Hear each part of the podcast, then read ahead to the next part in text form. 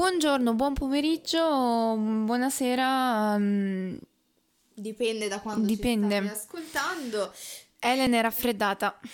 Sì, sì, sì, si può abbastanza intuire. Questa è la mia voce un po' nasale. Cosa hai tirato fuori? Mm, mandarino verde di Calabria. Sempre Calabria, Senti? non per... Si sente? Si sente un botto. Cos'è? Un botto. E 27 volte. È la ventisettesima Ma è volta che lo dici. calabrese... No, no, no. ehm, eh, boh, non lo so. C'è scritto? Storie di prodotti e prodotti e tradizioni. Perché ci perdiamo in queste cose? Tu hai degli audio. Io lo so. lo sa perché gliel'ho detto, però lo sa. Vabbè. Penso che la cosa peggiore in una relazione tossica sia non accorgerci di esserci dentro. Ci capita spesso infatti di intraprendere relazioni con persone con cui inizialmente stiamo bene, ma andando avanti questo star bene si tramuta in essere privi di energie e spesso isolarci dal mondo e isolarci a quella singola relazione.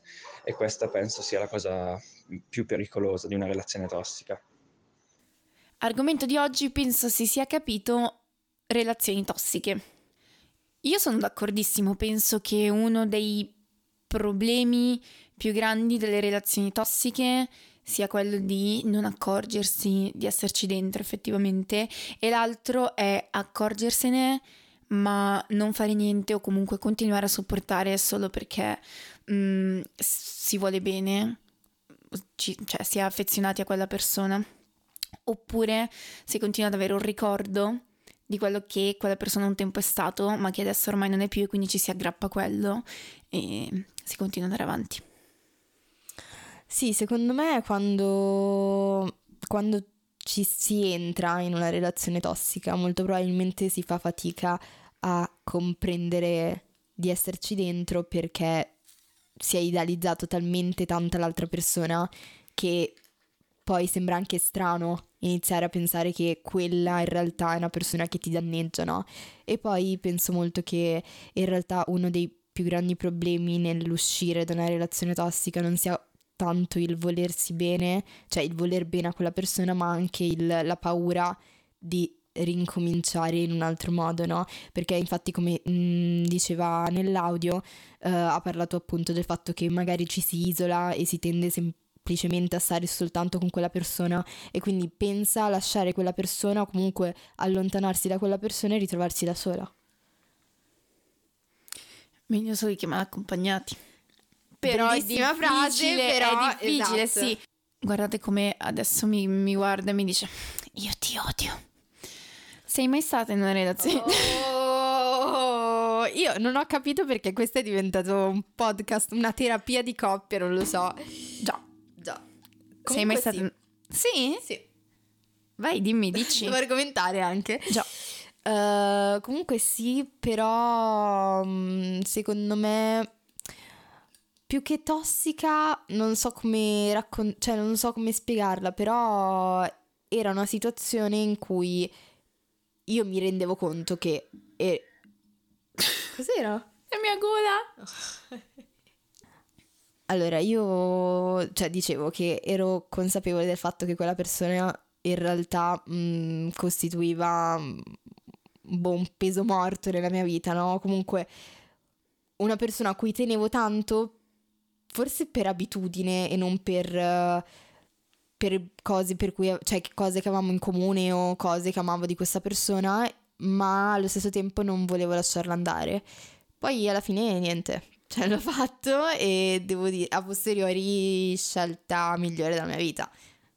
Però si può definire relazione tossica. Sì, perché mm, io in quella relazione mi sentivo in difetto in tantissime occasioni perché quella persona lì mi faceva sentire in difetto, anche se effettivamente non facevo nulla per... Essere in difetto. Esatto. Vabbè, ora ti rilancio la domanda, dato che ti piace tanto mettermi in difficoltà. Il mio sport preferito.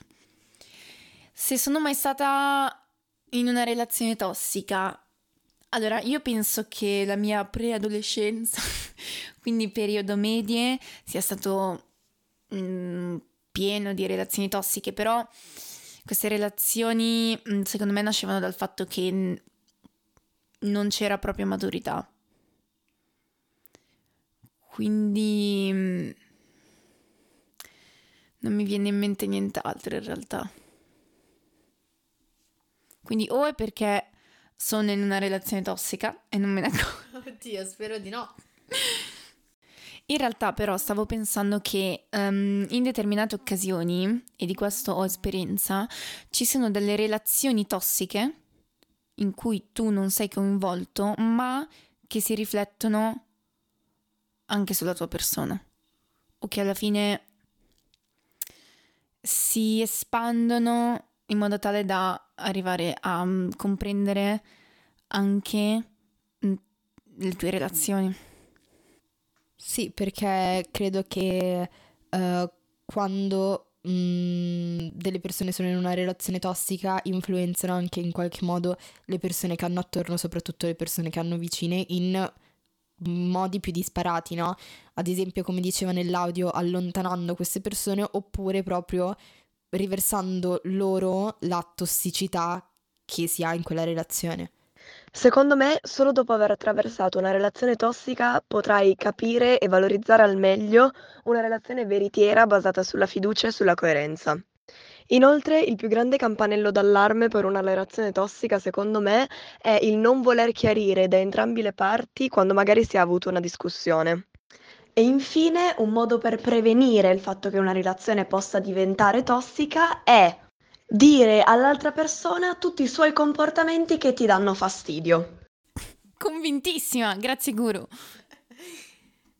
Sicuramente l'assenza di comunicazione sta alla base di moltissime relazioni del genere. E poi sono, mo- cioè, sono molto d'accordo con la prima parte dell'audio in cui dice che solamente quando sei uscito da una relazione tossica puoi capire, dar valore a una relazione sana, però prima di farlo hai bisogno di totalmente un viaggio in cui capisci quali erano i problemi e come curarli, perché effettivamente se sei riuscito a cadere in una relazione tossica una volta ci puoi ricadere anche 70 volte se non capisci qual è il meccanismo che ti ha reso vittima di questa cosa.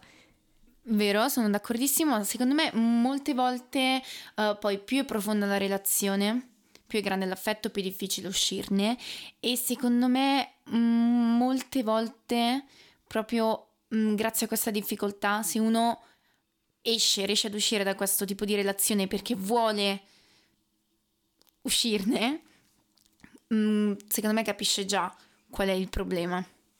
Poi ovvio che c'è, secondo me ci deve essere sempre un, un periodo di, non dico guarigione, però eh, di riflessione. Di riflessione, sì. Esatto.